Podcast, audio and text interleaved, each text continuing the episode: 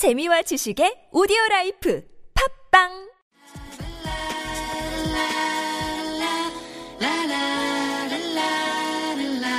함께 만들어요. 아름다운, 세상. 우리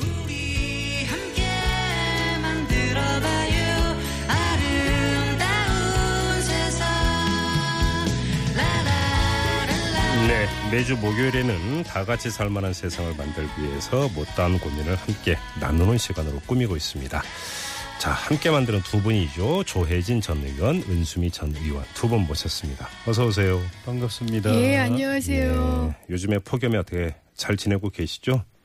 예, 전 전국 특강을 다니라고 좀 정신이 없습니다. 아, 많이 바쁘시군요. 예. 음, 감기 조심하세요. 제가 감기에 걸려가지고 지금 네. 코맹맹이 소리가 네, 돼버렸어요. 그러시네요. 자, 오늘 이 문제를 좀 얘기를 했으면 좋겠는데 현대자동차하고 현대중공업 노조가 32년 만에 동시 파업을 벌이고 있어요. 이런 가운데 조선사 노조가 또 연대 파업에 가세를 했고 민주노총은 전국 10여 곳에서 대규모 집회를 열고 총파업을 결의하기도 했는데요. 근데 한쪽에서는 심각한 경제 위기 속에서 꼭 파업을 해야 되는 거냐? 뭐 이런 지적도 나오고 있는데 자, 오늘 이 이야기를 한번 나눠보도록 하겠습니다.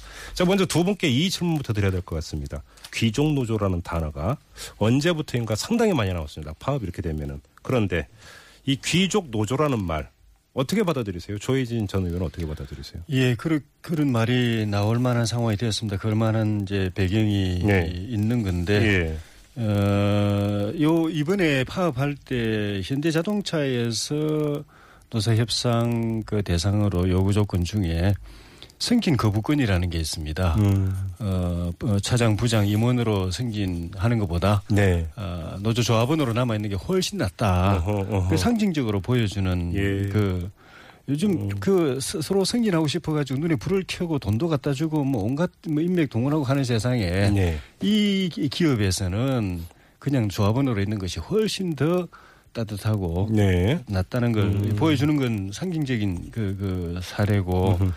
어 요즘 저 대기업 초봉이 한 400 정도 되는 걸로 저는 듣고 있습니다. 월 400여. 예, 음. 초봉이 네. 예, 신입사원 초봉이 예. 그리고 한 10년, 15년 지나면은 거의 뭐 억대 연봉에 다 이제 육박하고, 어, 또 때에 따라서, 경우에 따라서는 회사에 따라서는 또 자기가 퇴직하더라도 자녀에게 그 고용을 세습해 줄 수도 있는 그런, 어, 기업도 있고, 음. 어, 그리고, 어, 그러다 보니까, 어, 대기업 노조, 대기업 조합원 직원이 사실상 우리 사회의 상류층이고, 네. 그 협력업체 정규직이 중류층쯤 되고 네. 또 어, 대기업이 에, 비정규직이지만 그래도 대기업에 비정규직으로 있으면 한 한 하류층 정도 되고 네. 어, 협력업체나 중소기업 노조도 구성하기 힘든 그런 어려운 기업의 음. 비정규직은 정말 그는 그 빈곤 예. 근로자다 예. 이런 계급이 형성돼 예, 현실적으로 형성돼 있는 그런 것 때문에 네. 어, 이런 음. 예, 규정노조라는 말이 나오는데 이, 이 대기업 일부 대기업의 강성 기득권 노조는 이 부분 이, 이 이걸 깊이 생각하지 않으면은 네.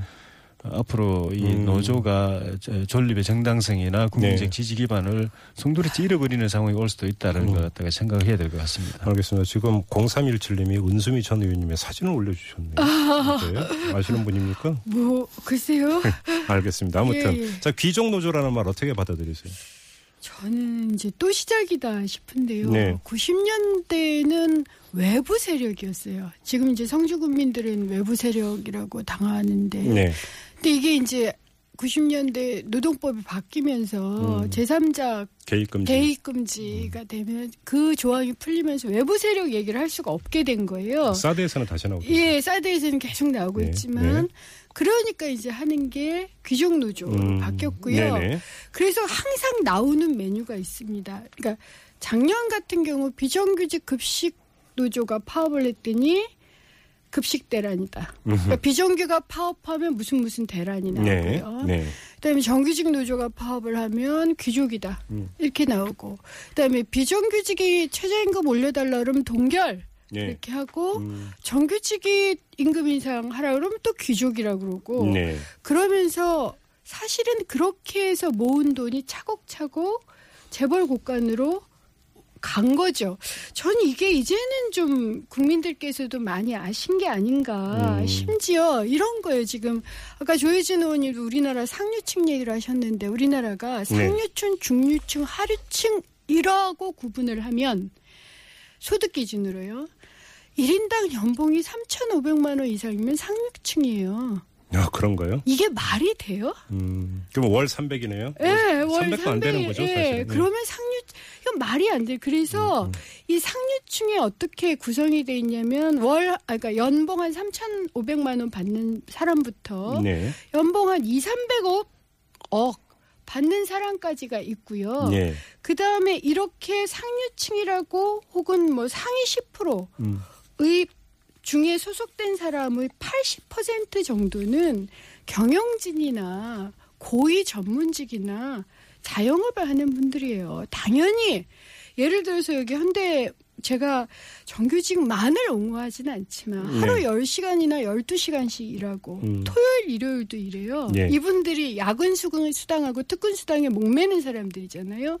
그래서 10시간 12시간씩 일해서 어쨌든 연봉 7천, 8천 만약 받는다면 그렇게 일해도 네. 음. 못 받는 사람들의 임금을 정부가 기업이 더 올리고 네. 여력이 있으니까 음. 그건 필요하지만 아니 그렇게 일하는 사람들한테 귀족이다 그러면 제가 질의를 하나 드려보고 우리가 지금 GDP 3만 달러예요.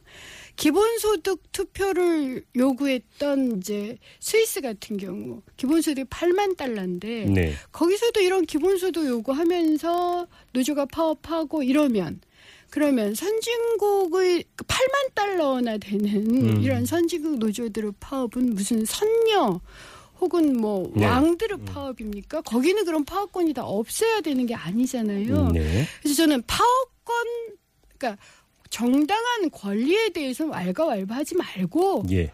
그냥 우리가 함께 살 수 있는 여러 가지 방법을 얘기를 해야 된다. 저는 이렇게 보고 있습니다. 알겠습니다. 자, 우리 애청자 여러분들도 저 토론에 좀 참여를 해 주십시오. 자, 문자 참여 창 활짝 열어놓고 기다리고 있겠습니다. 뭐 질문도 좋고요. 의견도 좋은데요. 50원의 유료 문자입니다. 우물정 0951, 우물정 0951로 아, 문자 보내주시면 방송 중간중간에 뭐 적극 반영을 하도록 하겠습니다. 자, 그러면 이렇게 한번 질문을 드려보겠습니다. 귀족 노조라는 이야기가 나오니까 노조가 공개를 했어요. 그러니까 10년 차 실수령액이 141만 원이라고 하는 월급 명세서를 공개를 했는데 이걸 두고 또 여러 가지 이야기가 나오고 있습니다. 이건 뭐 상여금을 뺀 액수다, 꼼수다 이런 여러 가지 이야기가 나오고 있는데 자, 이건 어떻게 보세요? 은수미 전 의원님.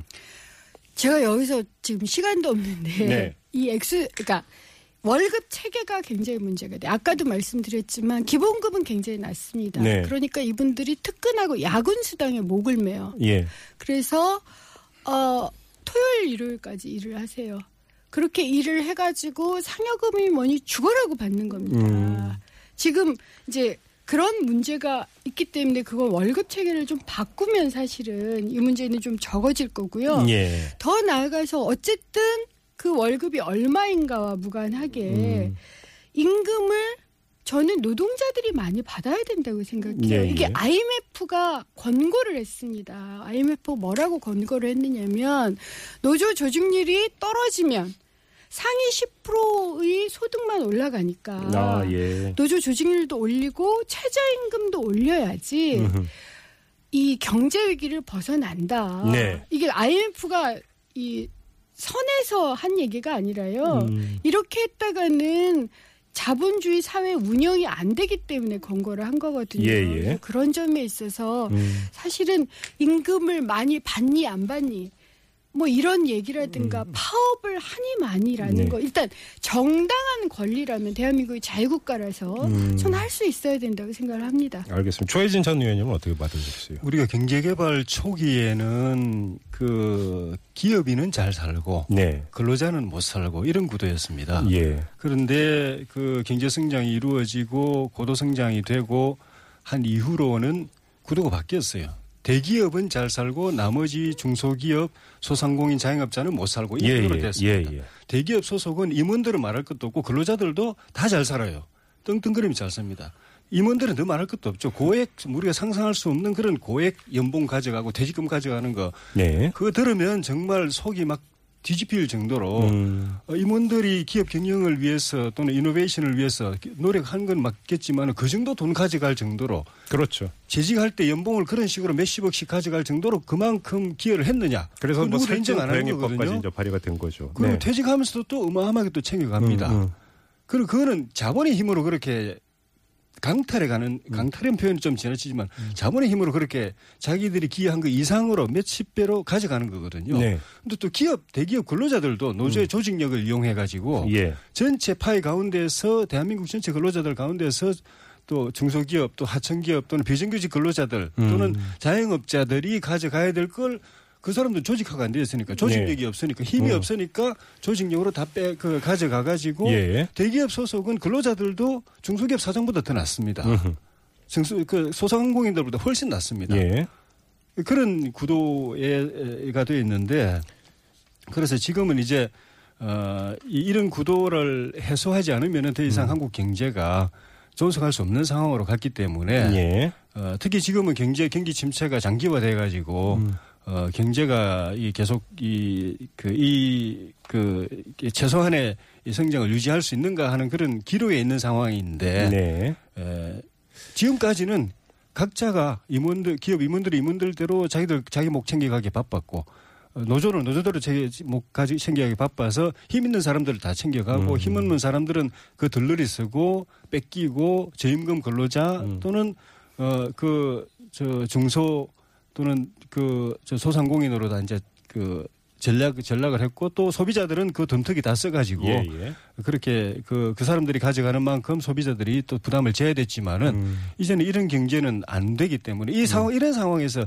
같이 공유 경제 또 동반 성장 또 공동체 경제를 고민해야 될 상황에서 예.